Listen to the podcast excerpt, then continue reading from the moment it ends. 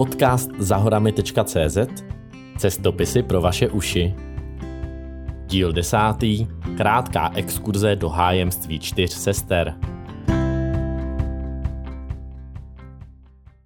Krásný jarní den všem posluchačům, nebo jakýkoliv jiný den, pokud posloucháte v jiném ročním období, než kdy zrovna nahrávám tento díl. Zdraví vás Kuba Venglář. Tedy týpek, který když si zrovna nehraje na asociálního samomluva, aby u sebe v pokoji nahrál další díl cestopisného podcastu, tak píše svůj web zahorami.cz. Dneska vaše uši vezmu do Číny. Což je země, o které se toho v médiích řekne a napíše opravdu hodně, ale jen málo koho napadne zmínit, zcela pochopitelně, že tam mají také krásné hory. Konkrétně se vypravíme do Four Sister Mountains, neboli hor čtyř sester, které patří k tomu nejhezčímu, co může Čína milovníkovi pořádných kopců nabídnout. Bohužel, jak je v této zemi zvykem, i čtyři sestřičky trpí klasickým přístupem Číňanů k turismu, který má návštěvníky stát především hodně peněz a co nejméně námahy. Bez průvodce ani ránu. Pokud člověk neumí čínsky, je v téhle zemi odkázán na pantomimu a pomoc moderních technologií. Ty, jakkoliv už jsou vyspělé, projevují své nedostatky v neočekávaných chvílích. Už jste se třeba někdy zkusili pohádat přes Google Translator? Nemá to šťávu. Člověk se nemůže ani pořádně na- naštvat. Obzvlášť, když je pán za pultem opravdu milý a neustále se omlouvá. Že stupidní regulace nevymyslel, ale bohužel je musí dodržovat a objektivně vzato za váš aktuálně posraný život doopravdy nemůže. Ale snad abych nejprve vysvětlil, o co šlo. Na návštěvu hor s krásným poetickým názvem, na jeho čínský originál se mi raději neptejte, jsem se od začátku těšil jak děcko na tříkolku. Další průzkum temných zákoutí internetu navíc odhalil možnost relativně bezpečného čtyřdenního treku do sousedního údolí, z něhož bych už mohl zdárně pokračovat na své cestě ke kyrgyzské hranici.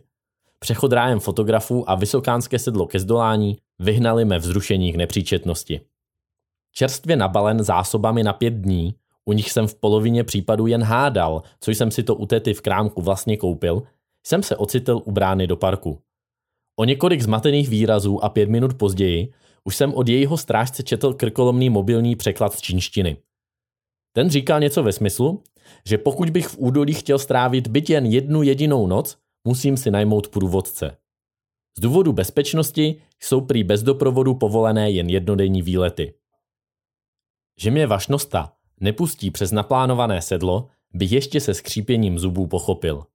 Objektivně vzato, drápat se kam si k výšinám osamocen není stoprocentně zdravý nápad. Ale k čemu, sakra, je mi dobrý guide při kempování v údolí, kterým se toulají zmalované číňanky v teniskách? Snad, aby mě trochu utěšil, nabídl mi pán ze zprávy parku, že si teda můžu postavit stan rovnou před budovou, které velel.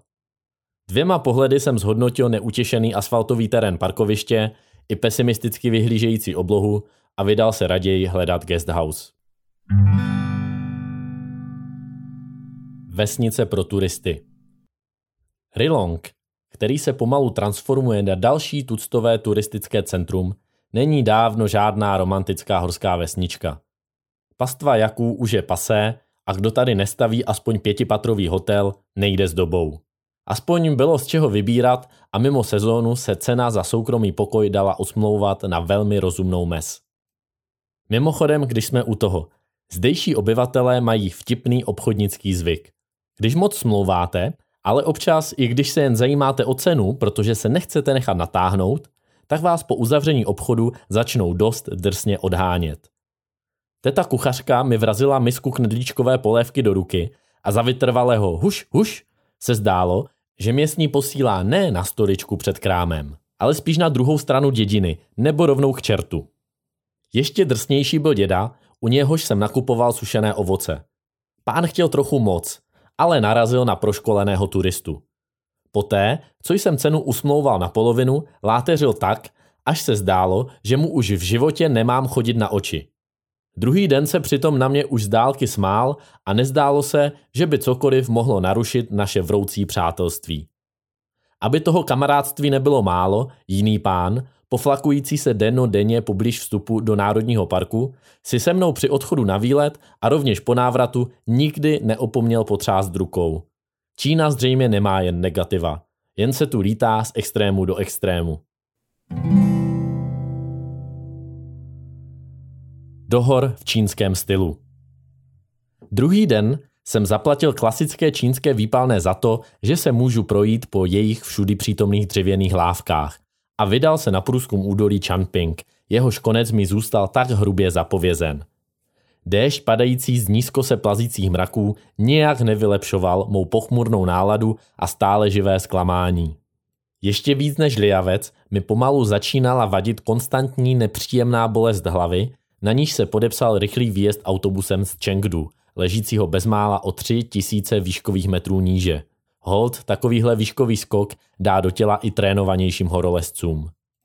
Statečně jsem odignoroval vodní příděl i akutní nedostatek červených krvinek a pokračoval. Hned jak se dalo, jsem také uhnul z vybudované pěšiny. Bahínko a rozházené kameny na druhé straně řeky mi přišly pro pohyb v horách jako důstojnější terén, než umělá dřevěná lávka stavěná pro nejfajnovější paničky. Abych se co by mokrá a vyplašená slepice neotočil o jeden netradičně vyhlížející lesík dále, mi bránila především osobní vůle.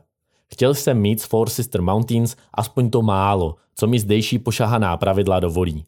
Díky svému přesvědčení se mi i přes zmíněné nesnáze dařilo udržovat solidní pochodové tempo. A také proto, že kdybych se na delší chvíli zastavil, musel bych se neodbitně zamyslet, co to k čertu provádím. Má pevná vůle nezůstala bez odměny. Údolí i na relativně malém úseku nabízí slušně proměnlivou krajinu, která mi vynahrazovala fádně vytrvalý příliv z hůry. Navíc měla za onoho typicky podzimního počasí svůj romantický půvab. Nehledě na detail, že kalendář ukazoval červen.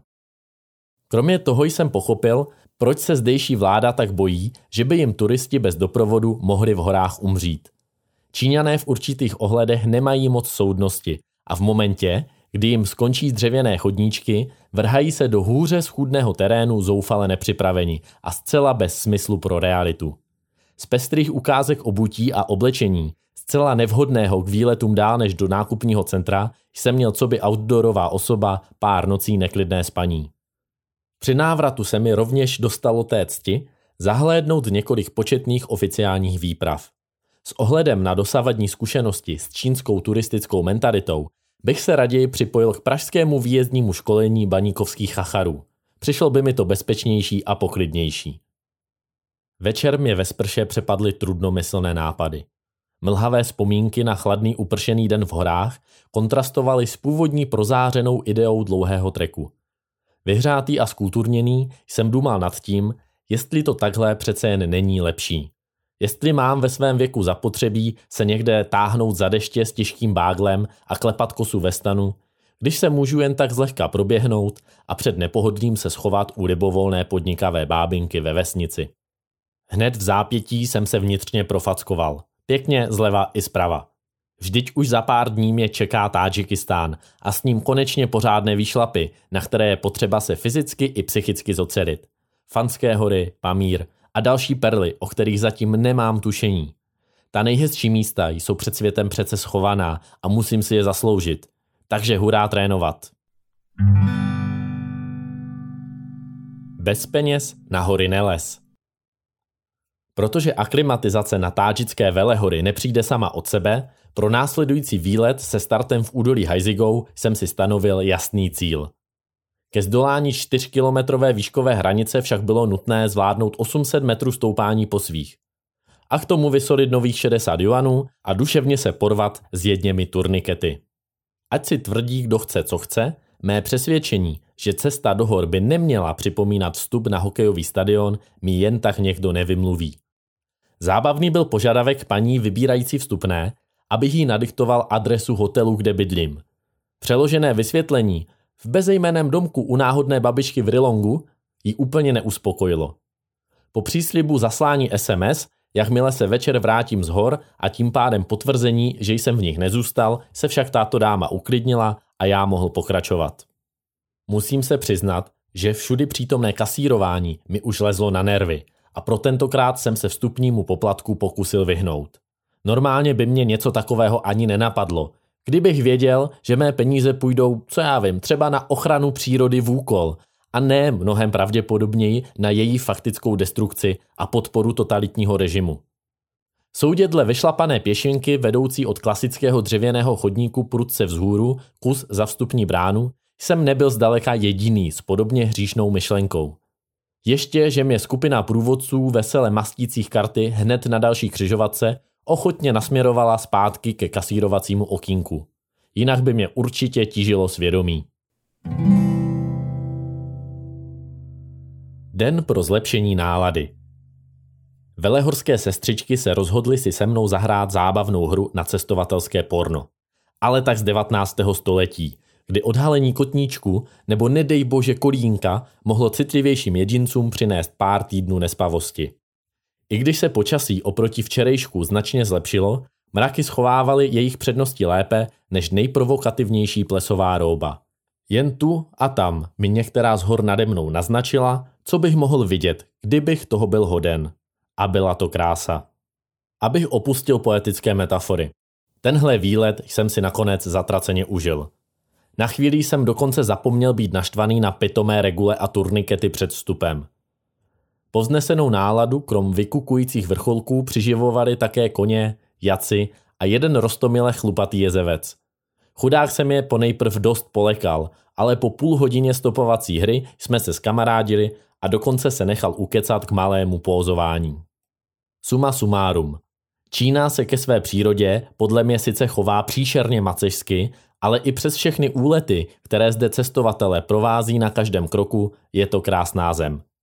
Pochopitelně z pohledu návštěvníka, který se nemusí příliš obávat technologické diktatury komunistického režimu.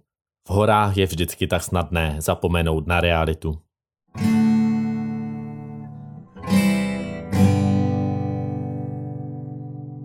Čína je opravdu hodně podivná země. Pokud o ní chcete zjistit více, stavte se někdy na přednášku nebo se mrkněte na web zahorami.cz na další cestopisy. Hodně ji taky dávám za příklad, co se týče masového turismu, protože ten má v téhle zemi opravdu děsivou podobu. Více si o v podstatě státem řízeném likvidování přírodních rájů můžete přečíst v mé nově vznikající sérii Jak být lepším cestovatelem. Než se s vámi pro dnešek definitivně rozloučím, rád bych vám klasicky připomenul možnost sledovat sociální sítě, kde mě najdete jako zahorami.cz, případně na webu se můžete zapsat do e-mailového newsletteru, to aby vám opravdu vůbec nic neuniklo.